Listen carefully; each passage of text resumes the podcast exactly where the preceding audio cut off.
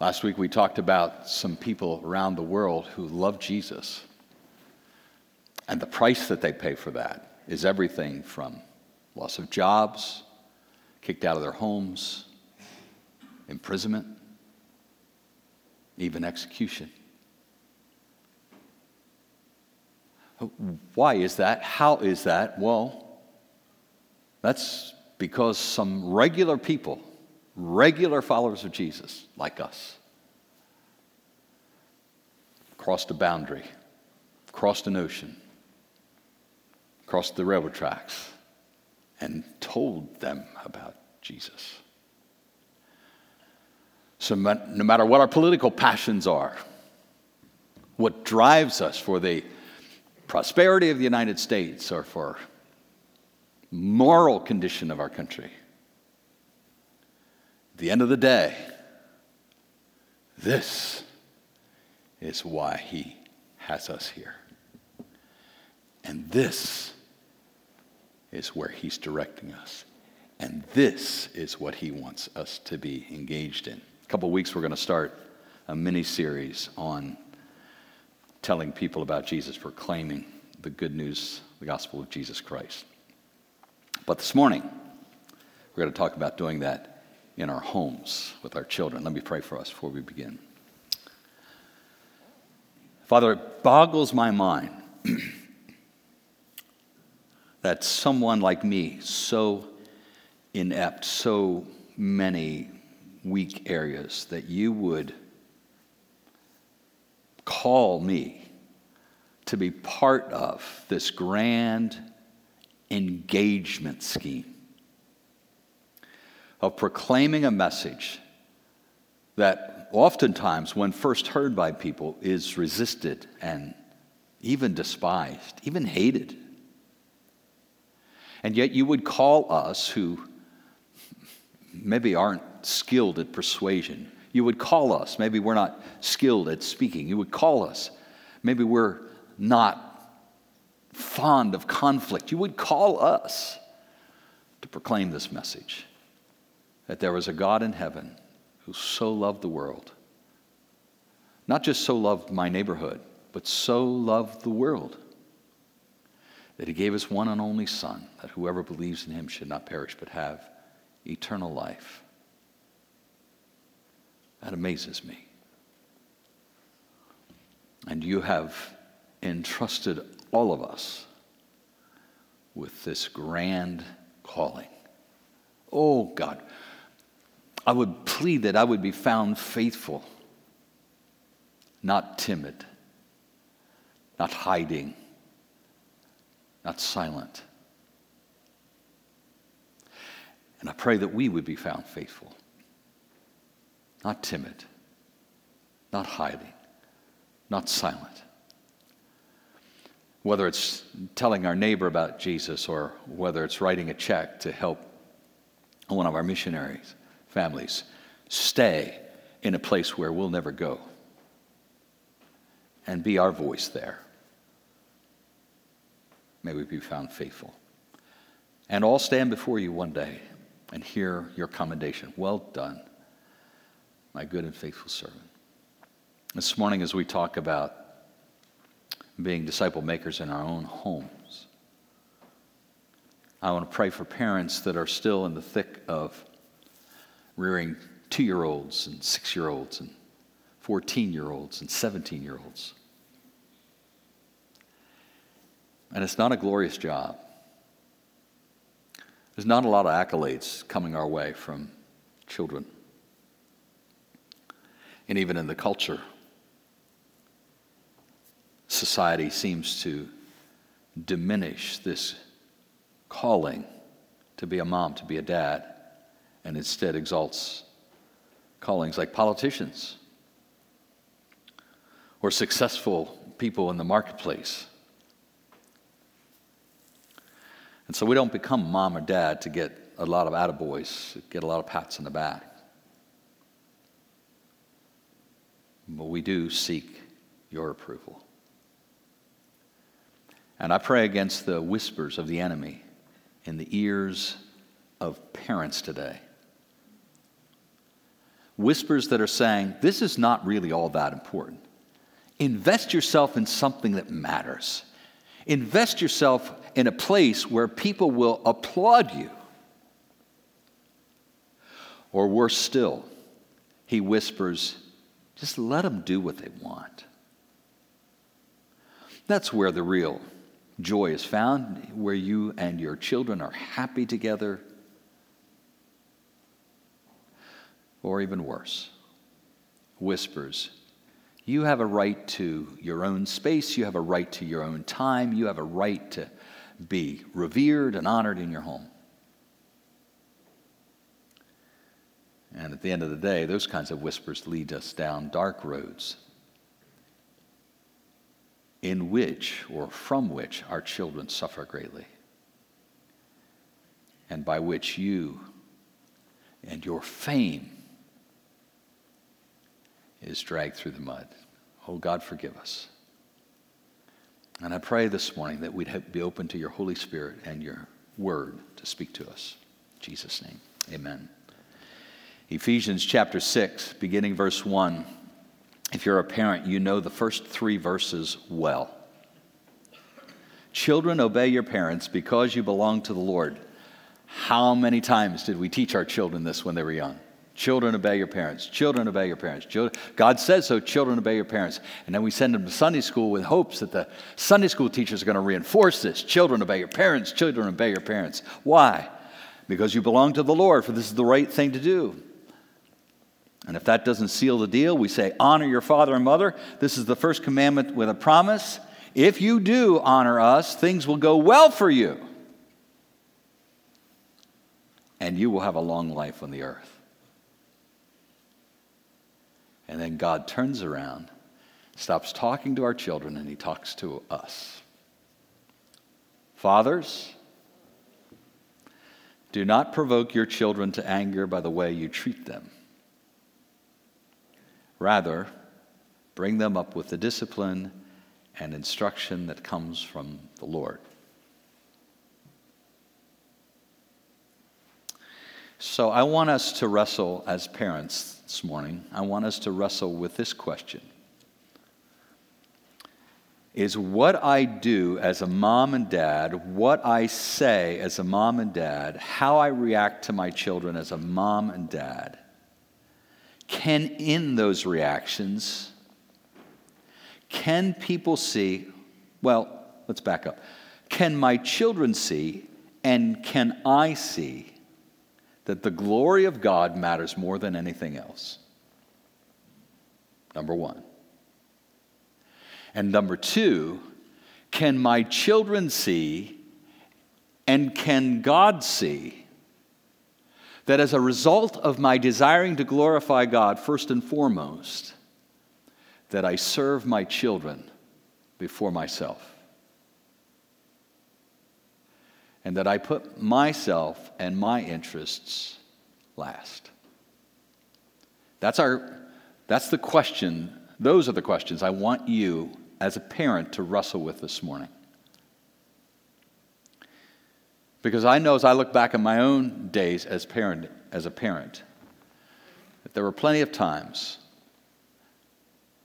when I was more interested in my comfort or the thing that I was doing at the moment, or I was more interested in getting my child to comply than I was in seeing the glory of God in the relationship between I and my child. It was more about me, serving me, than serving my children. And one of the key things that I think that some of us parents are going to have to wrestle with today is the, issue of anger. You know, one mother said, My kids call it yelling when I, whenever I raise my voice. I call it motivational speaking for the selective listener.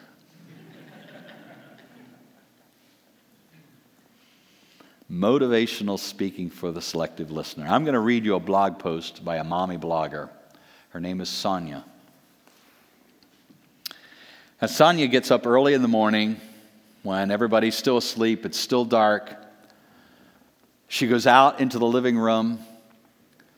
Before she curls up on her chair with a blanket, she puts another blanket over the lamp before she turns it on so that none of her children will see the light coming out and get curious and get out of their beds prematurely. And she wants to have these moments alone so that she can read and write and pray without being disturbed. She loves those pre dawn minutes. And then we pick up her story once she's in the kitchen. What feels like four seconds later, I stand in the middle of our bustling kitchen. And by the way, uh, don't just listen to the story, kind of tuck some things away because we're going to return to this story at the very end of the message. Peanut butter and mandarin orange juice drips down my forearms.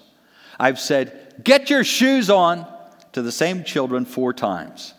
The clock on the wall ticks, and I swear I can hear a whistle. The train to school needs to leave soon. All the pre dawn calm, along with my ever repeated prayers for patience, kindness, and gentleness, evaporate with the heat of my coffee. One of my children, I, I, can't tell whether she has three or four children, but it appears like they're all school age. One of my children, the only one with shoes on, remembers, oh no, it's Thursday, and runs to the living room to look for his library books. His shoes track mud to and from and on the cream colored rug. Another child repetitively asks me to zip her coat despite my answer. I will, in a minute. Another laments over his famine of socks and stands distraught next to the fridge in nothing but tiny underwear, his version of sackcloth and ashes. And then in the last minute shuffle, Lord have mercy, one of the kids accidentally steps on my baby toe. And that's when I lose my mind. Let's say on a scale of 0 to 10, where the nicest woman you know who speaks to her children in a voice that's barely audible is a 1, and the rest of us speak, oh, I don't know, in the 4 to 6 range, I dial it right up to 47. Get your shoes off the rug! Your books are where you left them. I'll zip your coat when I'm done wiping my arms. I told you that. Stop asking. Get dressed. And then, because my baby toe is such a sweet little body part, I wail in frustrated pain. Why? Why? Why? Why can't you all just get ready without needing me so much? And so there you have it. I get really angry over a bunch of little things really fast. But I keep going. I keep yelling. Scream is an embarrassing word, isn't it? Rage, that'd be a horrible thing to say. I know I shouldn't behave like this, shouldn't get so mad, but I do. I do. And while I ran on and on about responsibilities and planning and patience and personal space, and maybe I smacked my hand on a countertop for some added drama, a voice, a consciousness of sorts says, what in God's name are you doing? What's wrong with you? You said you weren't going to do this again. And I then say back to this voice while I am yelling, I know, I'm awful. I don't know why I yell so much, why I get so mad. And that's when my heart drops to the ground and splatters in a shapeless, regretful mass, mess. I stop yelling, but I'm still angry. I don't want to admit this, my anger. I don't. I fear your judgment. I fear I'm the only one. I fear there's something irreparably wrong with me. We're all pushed to our limits at times, but I'm not talking about a mom who loses her temper every once in a while. I'm talking about a mom who has allowed a reactive behavior to become a regular habit. In the past, I've dropped hints about getting angry, like little worms dangling on a hook, to trustworthy women further along in their motherhood journey. Each was nibbled at with an understanding sentiment like, It's okay, I've been there too. And once, a solid bite came with a particular fun, particularly funny story about a power struggle with a teenage daughter that ended, ended up with someone pinned on the floor and someone else on her knees in prayer. But still, the hook never really dug into meaty flesh. In other words, she's asking for help, and no one stepped up. Waiting in the school, line, school drop off line, my calm returns, along with sadness and shame. I close my eyes and repeat the same words I've said what seems like a thousand times Guys, I'm sorry. I'm sorry for yelling at you. A chorus of, It's okay, moms, comes from the little kids. But I can see the glowing, smoldering embers in the eyes of my older kids. My harshness doesn't extinguish as easily with them as it used to, and that's the most important line in this whole story. My harshness doesn't extinguish as easily with them as it used to. It lingers now like the smell of smoke on clothes.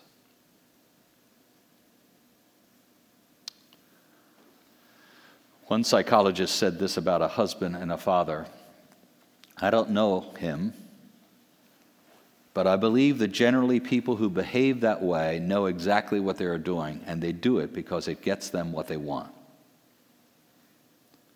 After all, as you said, assuming this is the wife, as you said, his rage silences everyone. And the psychologist says this Wouldn't we all love to have a button we could just push to silence whoever we want at times? I have two points this morning from this text. The first one is if I worship myself, I'm going to wound my child. And I have a tension in my soul this morning.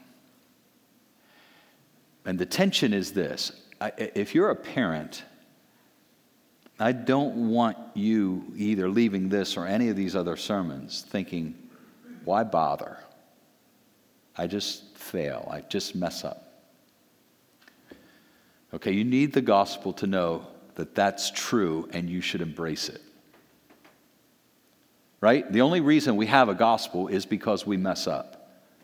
The only reason you need Jesus is because you're a sinner. If you weren't a sinner, you wouldn't need Jesus. But because you are a sinner, you need Jesus. So, you're a sinful parent, you need Jesus. You need the gospel. So you, you, are, you are a parent like every other parent. You might be different in degrees, but at the core, you are a sinful parent like every other parent here. That's on the one hand. On the other hand, is a call to grow in the grace and knowledge of the Lord Jesus Christ. That's the gospel, too. It's not just a gospel that saves a sinner, but it's a gospel that transforms a sinner. And so I don't want you to feel discouraged, but neither do I want you to feel like this is okay and my life is going to be lived out like this forever. Because, as Sonia says, this is not being extinguished in my older children like it used to be. In other words, the longer this goes, whether it's rage, anger, or neglect, I'm too busy.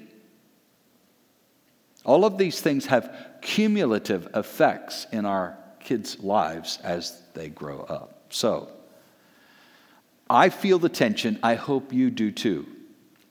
On the one hand, you know you're never going to nail it right. On the other hand, there is power for transformation. That power came in the gospel because you got the Holy Spirit in your life now who, as Paul says in 2 Corinthians 3, is, is changing you more and more into the likeness of Jesus Christ.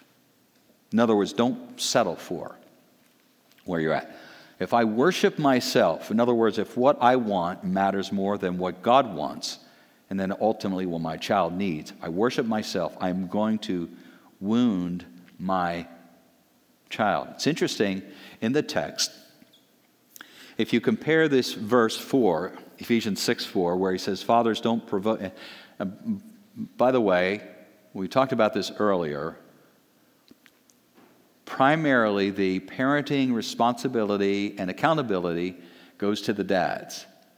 That doesn't mean that mom's not involved. It's simply that as dads, we bear the accountability before God in the home. So this, this is a call, though, to moms as well. Say, don't provoke your children to anger by the way you treat them. In other words, and he doesn't specify the treatment. I'll talk about a couple of options here in a, in a minute. But he's saying we run the risk of angering our children. Now, there's a sister verse in Colossians Ephesians and Colossians were, were sister books that Paul wrote, uh, one to the church in Ephesus and one to the church in Colossae. But there are a great deal of similarities between the two books in content. And he talks about marriage in both books, and he talks about parenting in both books. And when you get to Colossians chapter 3, verse 21, he makes this, a similar statement, but it's a bit different. He says, Don't aggravate your children so that they become discouraged. And I don't know if this is true, but I speculate that Paul didn't simply make a different statement, similar but different, in Colossians compared to Ephesians, because he was talking about two different kinds of child. In other words, your strong willed, um, strong willed kind of child is going to be pushed based on the treatment the negative treatment that Paul's describing, that child's going to be pushed to be angry, grow up being an angry child. Whereas the more sensitive, tender child grows up to become very discouraged. They, they, they, they don't have great success in relationships because they just they feel insecure, they're anxious, struggle with depression. I think that's a very real possibility that Paul has two different kinds of children in mind. And one's going to grow up, become the angry adult, one's going to grow up and become the insecure adult. Remember Sonia, my harshness doesn't extinguish as easily with them as it used to. And this is a son or daughter that's not just angry because they're disciplined. None of our children like discipline. We're going to talk about discipline next Sunday. They don't like ch- uh, discipline. But most, uh, most children find a sense of security in discipline if mom and dad are truly warm and loving in it. So that's not talking about a child that's upset that they're disciplined, but how they're not just disciplined, but how they're treated day in and day out, whether they're responded to when they say, Dad, Dad, Dad, Dad. Martin Luther's father, the great reformer, his dad was very severe. Um, some biographers uh, describe him even as cruel. It was such a shaping of this great man of God that to his dying day, Martin Luther had difficulty when he prayed to say, Father. Because in his mind, Father meant someone angry. Father meant someone that he could never please. Father meant someone who was cruel to him. And I don't know for sure the kinds of treatment that Paul is talking about, but I know enough about my own mistakes and others that parents share with me to give you some samples. Inequitable treatment. Do you have three children and you treat two of them this way, but you treat this one this way? Remember Jacob's inordinate affection for his son Joseph over and against all the other brothers? You remember how that shaped the other brothers? Came to the point they hated their father and they hated this brother that their father loved above them.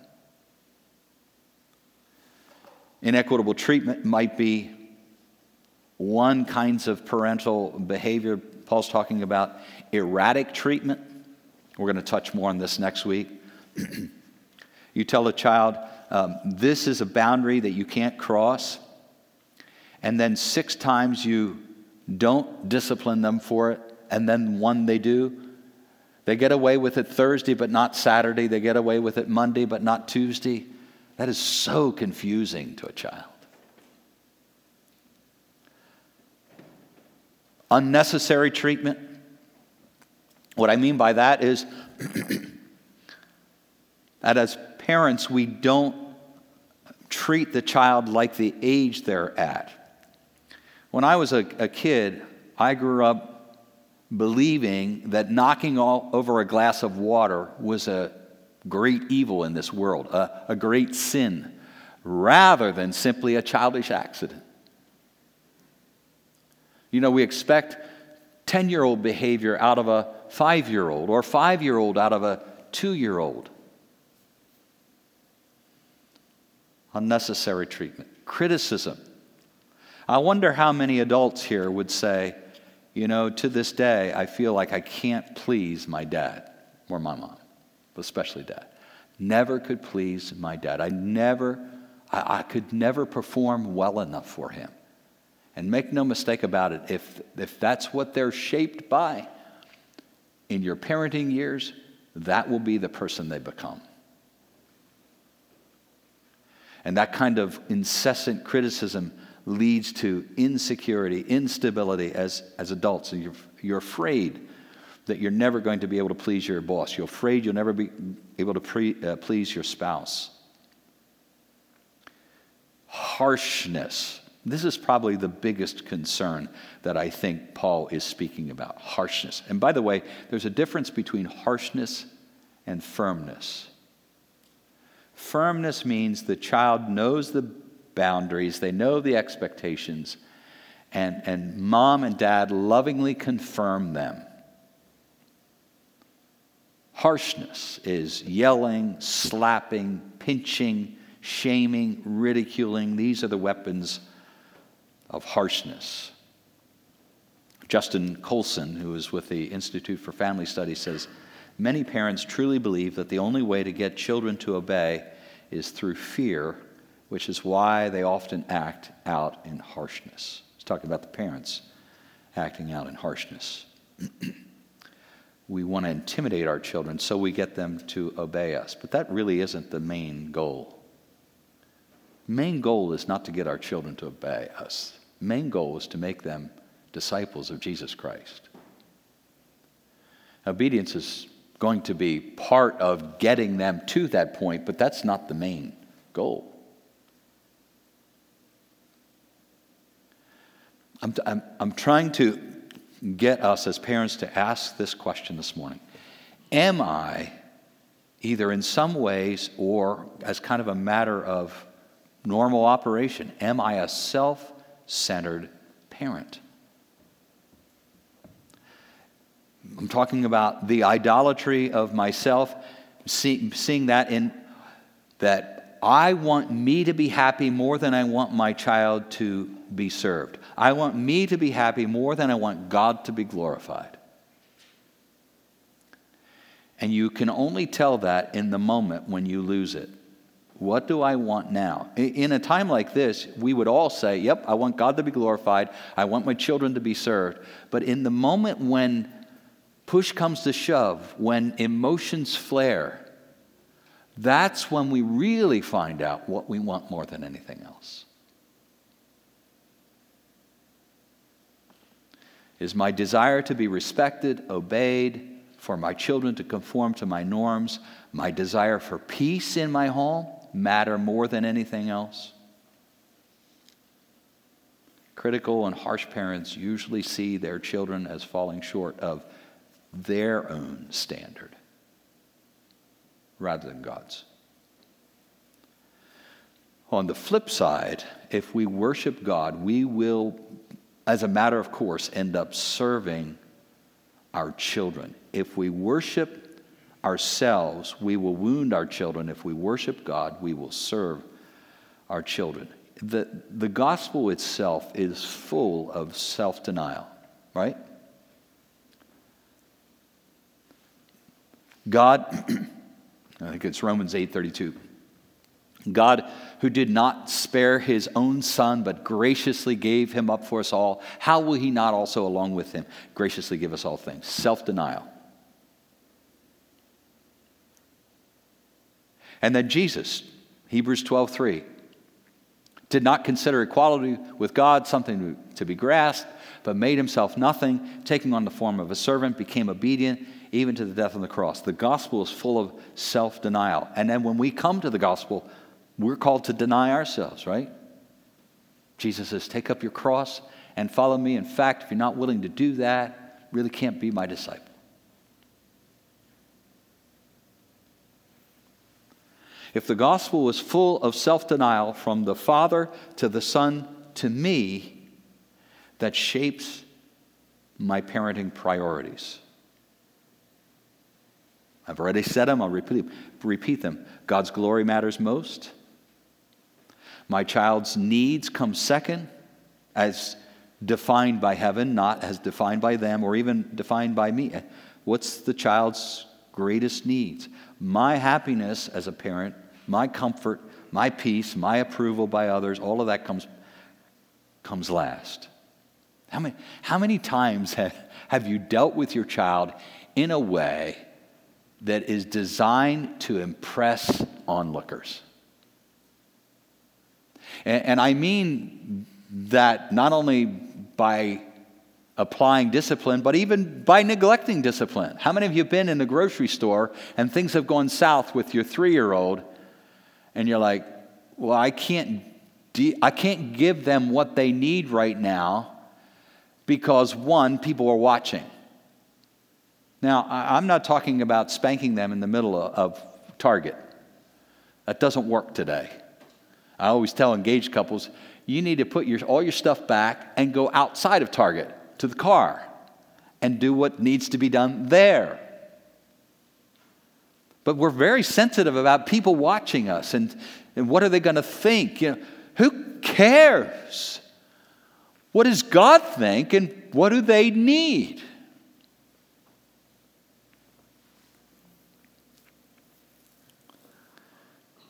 Paul answers the question verse 1 Whose children are these? They belong to the Lord. If they belong to the Lord, then what the Lord thinks and what the Lord wants has to come first. Before what the children want, before what I want. They belong to the Lord. Now, what's my duty? Knowing that they, they're just on loan to us for a while. I mean, one day we're going to have to stand before God and give an account about all of our lives. And for those of us who are parents, we're going to give an account of our parenting. Because they, God just gave us these kids. I don't care whether they're biological or adopted or foster. God's given us these kids for a season, just for a season. And then we're going to have to give an account one day about how'd we do during that season. What's my duty? Paul says, Don't do this. Don't provoke your children to anger. Rather, bring them up with the discipline and the instruction that comes from the Lord. And I think that means, first of all, that we have been disciplined and that we have been instructed by the Lord. Because the, then the instruction and the discipline flows through us, doesn't bypass us. We're being shaped and molded. Listen, if your kids are not chiseling off the sinful edges in your life as a parent, you ain't listening. Gary Thomas says in his book, Sacred Marriage, that what if God designed marriage more to make you as a spouse holy than to make you happy? And the longer I'm married, the more convinced that's exactly right. Uh, just an interesting footnote, though, as he makes us more holy, we tend to get more happy. But I think the same thing occurs with parenting that God has given these precious little children as chisels and rasps and awls to conform us, make us more and more into the likeness of Jesus Christ in a way we wouldn't otherwise become like Him. Training our children with the Lord's discipline and instruction, which has come through us first, been channeled through us. Now let's go back to Sonia. Do you remember the boy that ran across the cream colored rug? With his muddy shoes. You remember that? Now, I, I, you take into account that I'm a grandfather now, not a parent anymore. So I, I have the opportunity of looking back. So it's easy for me to be judgmental. Or it might be easy for me to see the light, easier now than way back then. The first thing I'm thinking when I'm reading this is you have three or four school age children, and you have a cream colored rug in the living room? Are you kidding me? We have in our basement family room, we have a wall to wall carpet, and the, it's a huge family room. The whole, we have a rancher, it's a whole downstairs. And we have all of our family get togethers there because it's the biggest room in the house. That carpet is, is decorators were given 40 colors of brown and asked which one's the ugliest. And they said that one, and the previous owners of our home bought it. but it works great with mud or Hawaiian punch or turkey or mashed potatoes. We, it's 23 years old, and we decided we're not going to replace it until our youngest grandchild is 10. So we got a few years, even though it's hideous. We got a few years to go. Why? What's the point in making a big deal out of muddy shoes? And for that matter, why not teach your children? Okay, like some of you do, we never did this, but when you come in the house, you put your shoes on the porch or you put them right inside the door, and then we're walking around the cream colored rug on you know, stocking feet or bare feet. And I'm sure as the mom, you know, laid out the room, put, the, put it together, you know, that would look good there, and that piece would just perfect there, and artificial flowers there, and a cream colored rug, that would just set things off, not taking the children into account. But that's what parents do. If the glory of God matters most, and the needs of the children matter second, as opposed to our decorating perfections. And this is coming from a guy who's a decorator. And colors matter a lot to me. And doing it not just almost right, but perfect the first time matters a lot to me. And that's the whole point. Do all those things about me matter most, or does God matter first and then these children? The other thing she comes out, Sonia comes out early in the morning for her wonderful time by herself, in which she's reading the scriptures and other things and praying and writing blog posts. And then she's packing lunches. Could you pack lunches before the kids get up? Could you pack lunches the night before? Are some of the kids old enough to pack lunches all by themselves? You see, I'm trying to get us to think less about what I want and more about what God wants. The expectations. These kids all go to school, but one of them can't zip his own coat up. Why not? And it's easier sometimes, isn't it true? We all say as parents, it's just easier to do myself. But that's not what's good. We're rearing them, training them, we're coaching them. And, and, and you know, we get asked these kinds of things instead of stopping, calling a timeout for ourselves. We go over and we teach again the coat zipping. Now you try it. In other words, it, we just want to get it, that issue off of our plate move on to other issues. And by the way, some of this, the root of some of these problems in our parenting, are you ready? It's because we simply don't have the time to be proper parents. We have crammed our weekly planners with so much stuff that parenting our children is a sideline.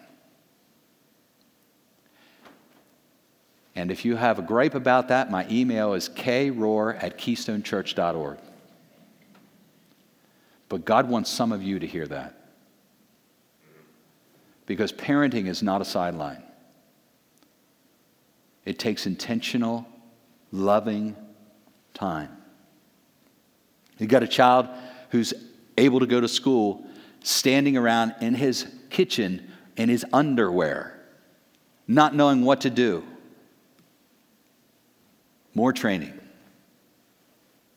Now, you don't know who Sonia is. You don't know her last name. I didn't give it, I don't know her last name. So we can beat up on her. and she doesn't know it. But, brothers and sisters, I have made more than enough mistakes. I'm not picking on anybody. But we should not be content. That's why these verses are in here. Our number one objective is not to have a peaceful home, it's, it's to make our children disciples of Christ. And to that end, we teach and we coach and we live that gospel no matter what it takes. A life verse for me for probably the last 35 years has been 2 Corinthians 5:15. I got a text from Andrew yesterday. I was driving home from Virginia and I get a text. He goes, "There is no 2 Corinthians 15:5. What is it supposed to be?" Oh, 5:15. The passage says, "Jesus died for all, so that everyone who receives the new life in Jesus Christ will no longer live for themselves." Hard stop. And that means us as parents. No longer live for ourselves. Instead, we will live for Christ who died and was raised for us and for these precious children God's given us. Father, I want to pray for brothers and sisters here this morning.